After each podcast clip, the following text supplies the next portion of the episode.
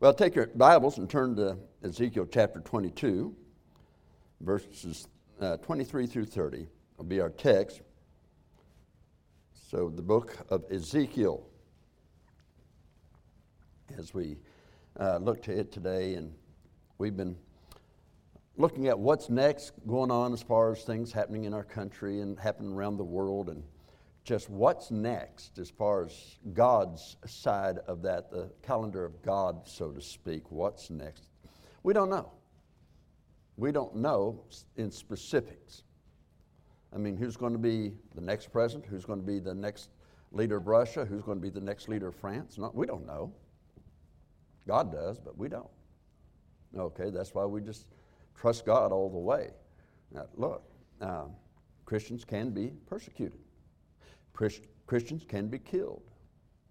I was just telling my son Paul, him and his son are both deputies, so I was telling him, look, if anything happens to me, I get killed. Your mother's coming to live with you. Okay, but um, you should have seen the fear in his face. You know, I just, I just really, I, okay, well, enough of that. Let's have a word of prayer. We'll look into the scripture now. Father, thank you for the opportunity to delve into your word this morning. And Lord, we believe you're coming soon. We pray that you will. And yet, Lord, we, many of us have people that we know, we love, who are without Christ or have wandered far from you. I pray, I pray, Lord, uh, you'd give them the opportunity to hear the gospel once again, but not only to hear, but to be under the great, con- powerful conviction of thy Holy Spirit. In Jesus Christ's name. Amen. As I read our text here in Ezekiel chapter 22, beginning with verse 23, I want you to think on America. For what you see in this 22nd chapter of Ezekiel pretty well fits the bill of America. I think of pilgrims who came to this country and, and they wanted that religious freedom to exercise and to worship God according to the Word of God. And they come, and, and, and a country was established. And then in 1776, a constitution was established. Now, that was a constitution it was not a religion, rather, it was a document of morals and ethics and what's right in any equation, any generation, because they were from God's Word, and God's Word is always right in any time. There are those who teach today the Constitution is a living document that changes with the culture that is as wrong as wrong as can be. That's why they use scriptures.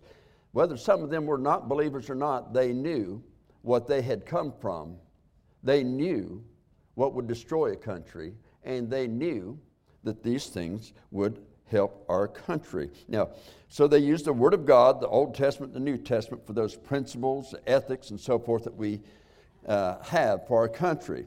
Uh, we call it the Judeo Christian ethic, which is mainly saying these principles and ethics were taken from the Word of God. But the ethics, the principles, all of it itself was to us in that book by the creator of the universe, the Lord and Savior Jesus Christ, Father, Son, and Holy Spirit. And, and they created all. And the universe was created and he has told us now, in that he's given us a book. He has told us in Proverbs chapter 14, verse 34 Righteousness exalteth a nation, but sin is a reproach to any people. Uh, don't matter about your lineage, sin is a reproach to any people. Psalms 19, uh, 9, verse 17, should I say, also states, The wicked shall be turned into hell, and all nations, not exempt, all nations that forget God. And yes, Even if it's America, when a country goes away from those principles, those ethics of right, and suddenly they're wanting to kill babies, they're wanting to uh, change the morals and everything else, and even outlaw many things of the church and what's preached and what's taught. They're asking God for judgment. And it is the nation that will be turned into hell. No nation is exempt from that if they turn to those other ways. So, with that in mind, I want us to begin here in our text in Ezekiel chapter 22, beginning with verse 23. And the word of the Lord came unto me, saying, Son of man, say unto her, that is, unto Israel, but really, don't just think that this is for Israel, that nobody else has to pay attention to it. I'm tired of people just saying, well, you know, the law was just for Israel. Okay, so I can go out and kill people. I mean, law is just that, that's the Old Testament law. Come on, I can go out and kill people. I commit adultery. I can do that. I can do that. Can, uh, you say, well, preacher, come on now, be, be serious. I am serious because that's just as stupid to say it the other way. I was telling Brother Howell down here today, I said, you know, Einstein had it right. Genius and stupidity, the only difference is genius does have a limit. And you'll think on that, it'll hit you. And when people try to devalue the Word of God, that is utter stupidity and say, well, it doesn't apply to me today. Guess what? When you stand before God, it will apply more than you know. And by the way, do you think that Jesus told a big, old fashioned, fat lie when he said that heaven and earth will pass away, but not one dot, tittle, not anything would pass away from the law, from his word? It won't pass away. Now, I don't think he lied to us, do you? Well, to claim that it doesn't apply, then you're saying he lied. So we go by the Word of God on that, and that's what your Constitution, our Constitution, was built upon. But say unto her, Thou art the land that is not cleansed, nor rained upon in the day of indignation, when that day comes, and it will come. Now remember, the purpose of God is important. So he says in verse 25 there is a conspiracy of her prophets. A conspiracy is when there is an agreement among a group, and that group begins to grow into other groups, and there is an agreement that is not built on the Word of God, but is built on their critical thinking and philosophies that will be the thing that destroys them and destroys their nation. And so, there's a conspiracy of her prophets in the midst thereof, like a roaring lion ravening the prey. They have devoured souls. They have taken the treasure of precious things. By the way, let me just insert, I don't have that written down here, but let me just insert. I think the Spirit of God gives you things sometimes. When they want to teach children in your schools and in all forms of society, and entertainment or anything else, that the gender they're born with may not be their gender, they are destroying souls. And this is not an advertisement, this is just a statement I'm making. Uh, Disney World won't get any money out of me. They have made her many widows in the midst thereof. Her priests have violated my law and have also and have uh, profaned thine holy things, mine holy things.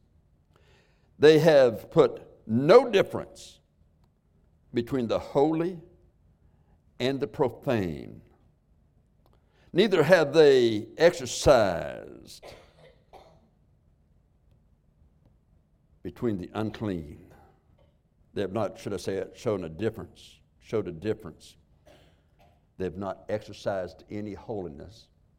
They have not done anything with holiness in years. They've departed from holiness. They've departed from that which is right.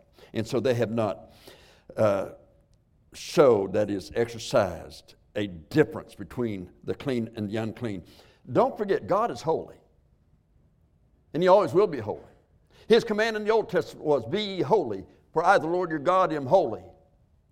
In the book of 1 Peter, chapter 1, he says the same thing. For it is commanded that be ye holy, for I, the Lord your God, am holy. And by the way, the culture does not change the definition of holy.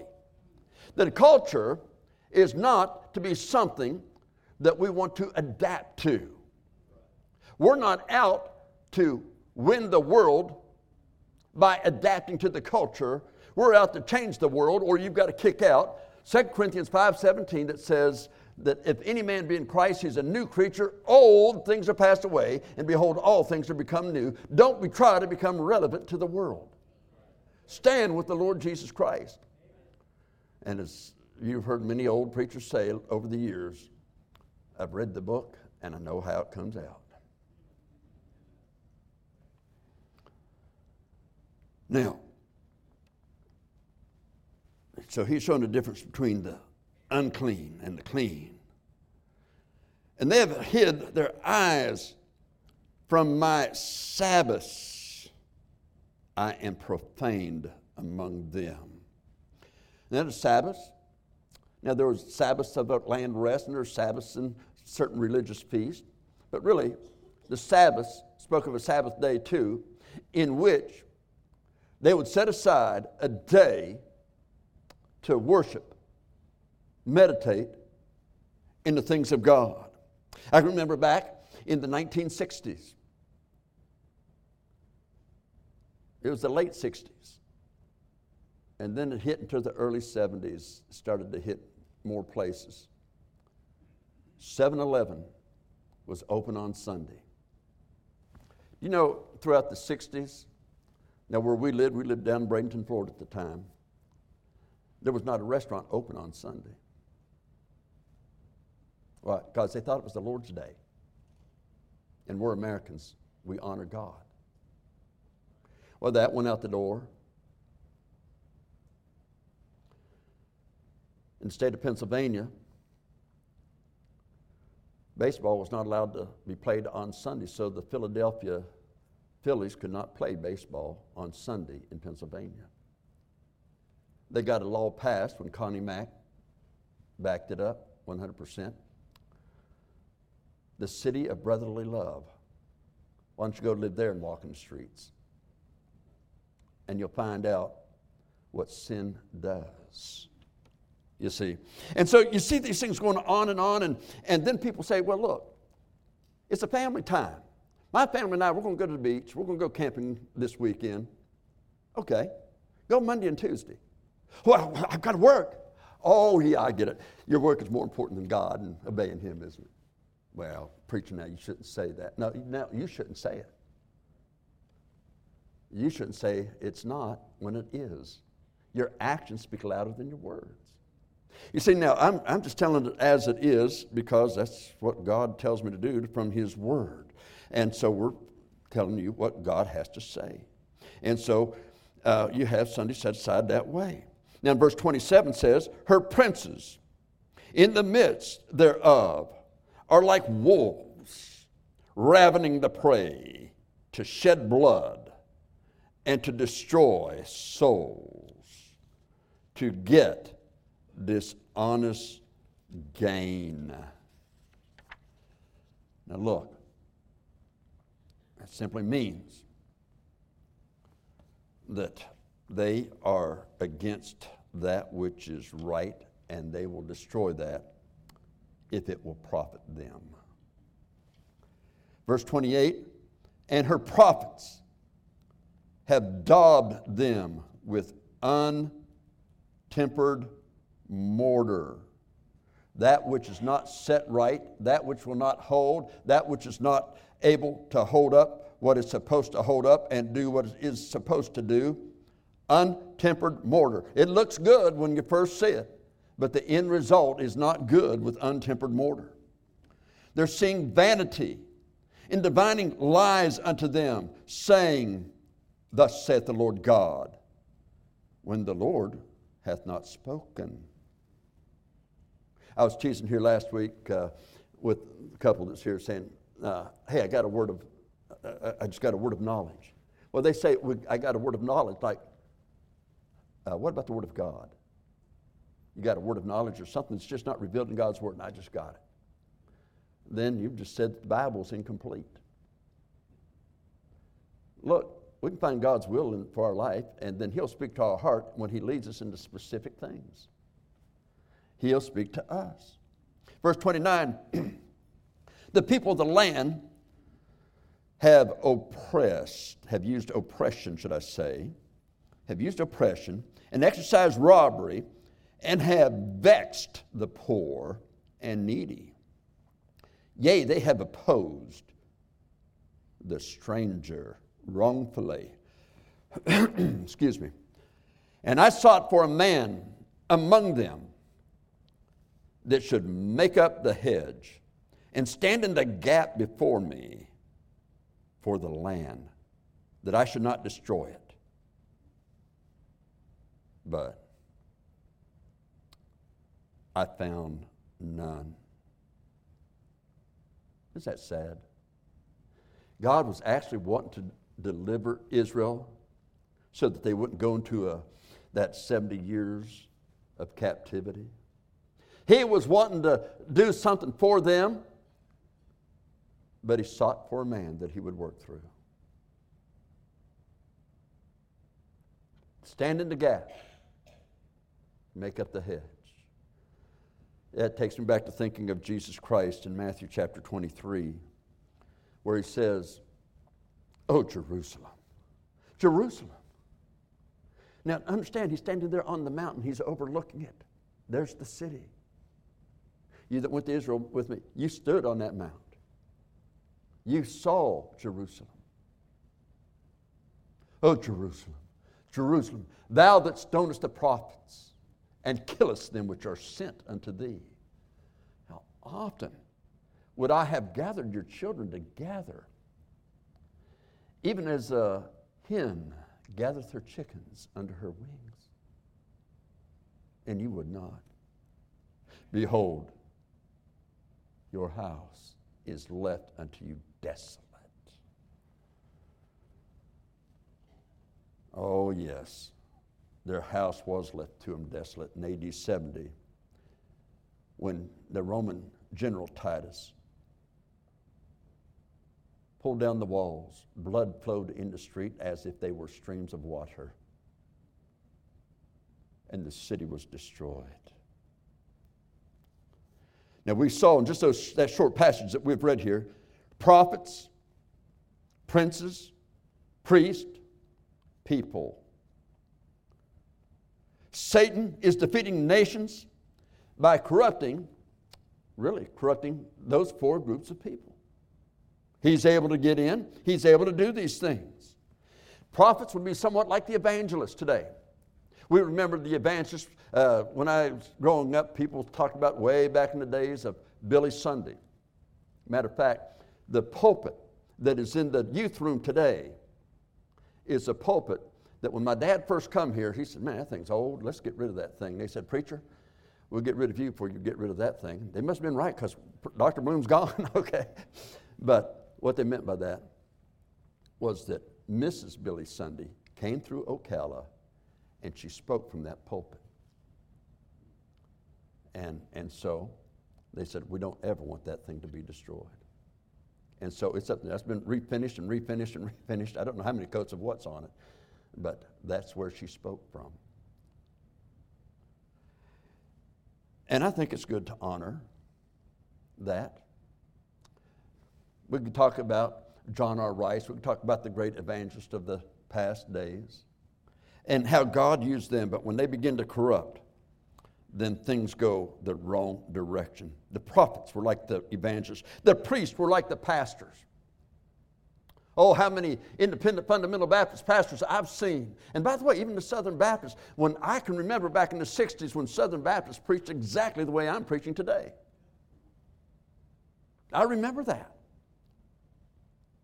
What happened? The pastors who once stood went another direction.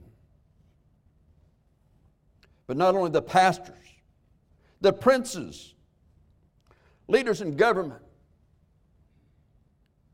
the ones that'll say, Oh, we want you to come here and, and pray for us.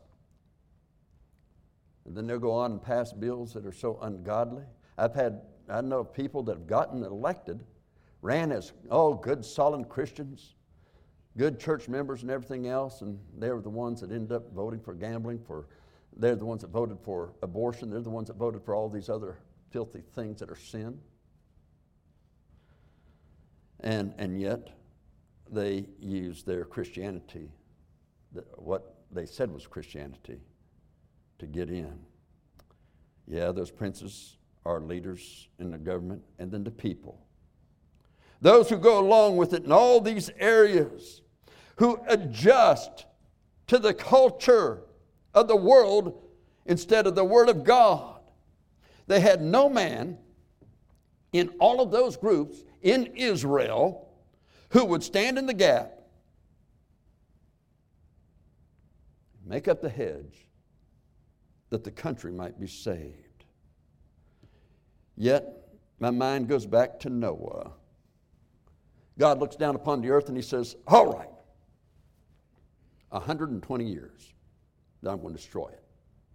And yet, that was to give man an opportunity to get it right. And the Bible tells us in Genesis 6 that Noah found grace in the eyes of the Lord. He was a man that walked with God and feared God. But of the world of that day, all about him,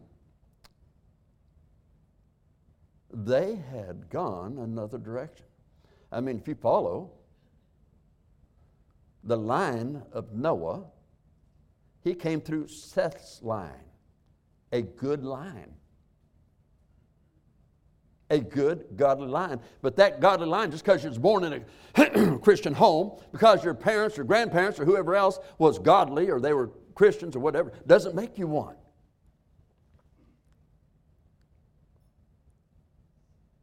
But in the midst of a society that was just as evil, if not more evil, than our society, Noah still walked with God. He had standards of separation from the world. He had a holy life. God could use him. And for 120 years, because they had longevity in that day, he preached 120 years. The Bible says that he was a preacher of righteousness. And as a preacher of righteousness, he did not compromise. He stood true. He preached the word of God that had given him. And they ignored it and they died. They died. But the life of Noah tells you that no matter how bad and evil and how much the world is compromised, matter how much churches are compromising, you don't have to. You've got a God that's greater than the world, and that God will just do like He did with Noah. He'll deliver you through all of that. Even if they're making fun of you, even if they're saying all these bad things about you, just simply trust, trust, trust, trust, and more trust. Trust God. And so, Noah, he trusted God. Now, Israel is facing that captivity, and nobody would stand. I want to share two passages that I shared with the people last Sunday night as I was closing the sermon because I think it's something that we need to think about in relationship to these verses that I'm reading to you now. First of all, we look in Ezekiel. It's in Ezekiel chapter 33, verses 8 and 9. Verse 8 says, and this is God speaking to Ezekiel, Ezekiel 33 8. When I say unto the wicked, O wicked man, thou shalt surely die. If thou dost not speak to warn the wicked from his way, that wicked man shall die in his iniquity. But his blood will I require at thine hand. You say, Whoa, what does that mean? It's a loss of reward. There was a crown to be given, the Bible tells us in 1 Thessalonians chapter 2, that they that bring souls to the Savior We'll have a crown of rejoicing. And the crown speaks of ruling and reigning. We're to rule and reign with Christ, whereas some that'll be saved will be saved so as by fire. They'll have no reward, but they will be in heaven, which is a good thing, but they will have no reward. They will not be ruling and reigning, but they will be with Christ. But a loss of reward.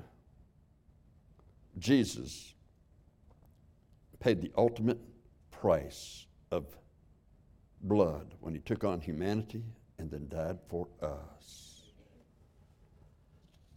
And when you hold back that witness from a person that you're not sure they're saved or you think they're not saved, and you won't share that witness with them, they die.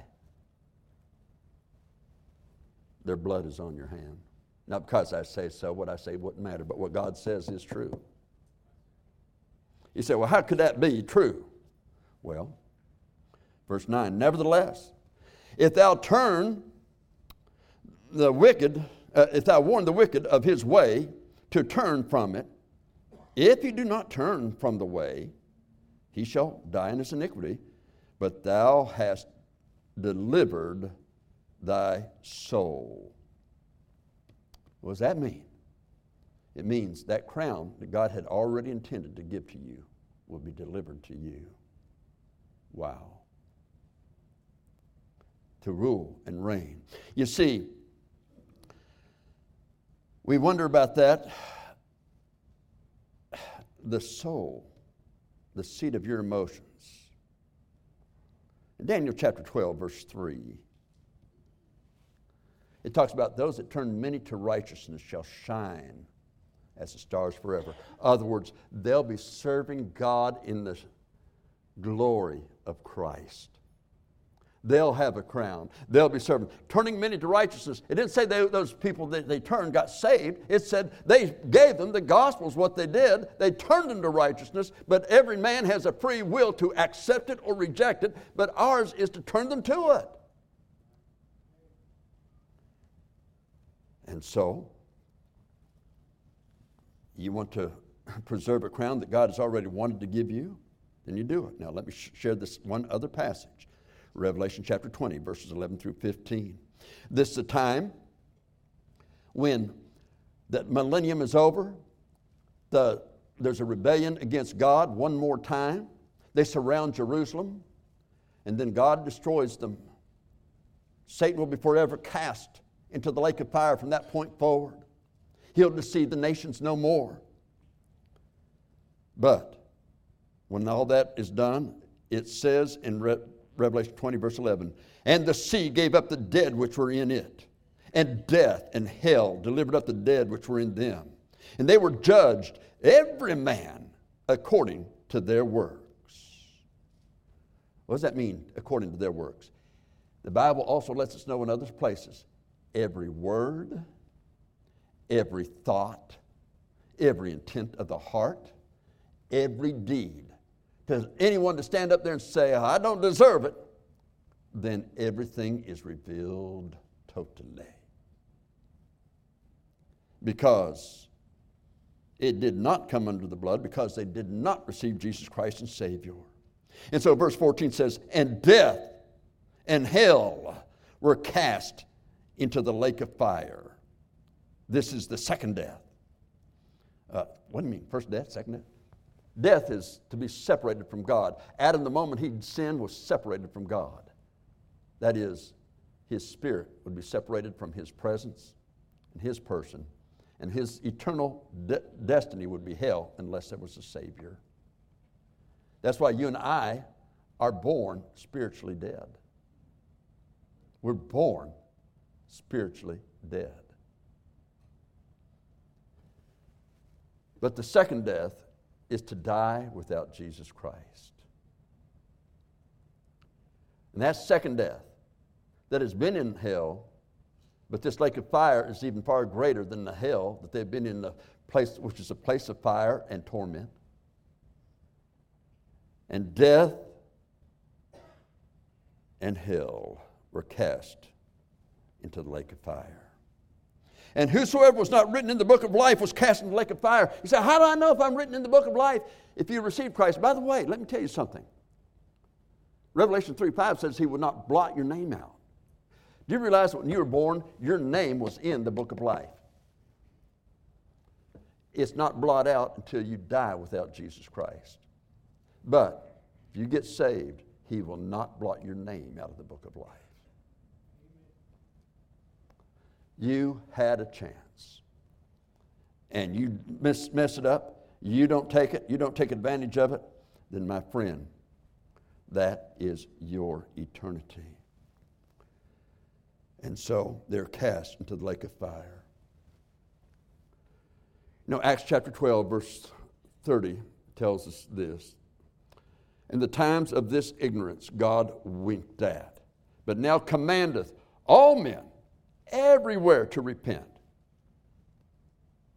All men means all men. Every person on the face of this earth has a command from God to repent. No one's exempt from that. If they will, He will save them. He commands all men to repent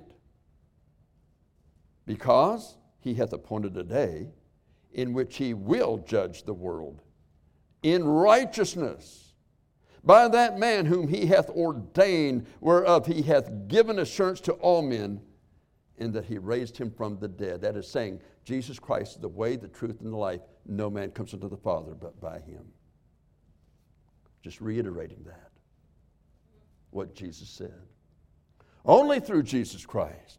And so, Acts 3.19 says, Repent ye therefore and be converted that your sins may be blotted out when the times of refreshing shall come from the Lord. Repent. Turn from depending on yourself. Well, I'm religious enough. Blah, blah, blah, blah, blah, blah, blah. All the things that are of your mind, but not of the Word of God, not of Christ. Turn from those things and be converted. Give yourself to it. That's conversion. Give yourself to Jesus Christ today. Call upon Him to save your soul. He says that if you call upon him, he'd save you. For whosoever would call upon the name of the Lord shall be saved. But you're doing it in faith. You're believing that he shed his blood on the cross. He died for you. He was buried, rose up bodily from the grave. That was our assurance. He assured that to all men, we just read. So if you'll repent and come to him, he will save you. You see, you're turning to him. And when you're turning to him, you're turning from something. You're turning from self, you're turning from sin, you're turning to Christ for eternal life. And he said, Him to come to me, I'll in no wise cast out. He'll save you. Now, if you're entertaining doubts in your mind about if I died today, would I go to heaven? Then, my friend, don't sit back there when we give this invitation in just a moment, you come. You receive Christ as your Savior this morning. You can do it. And in His house, in His house, you can do it. Oh, won't you come?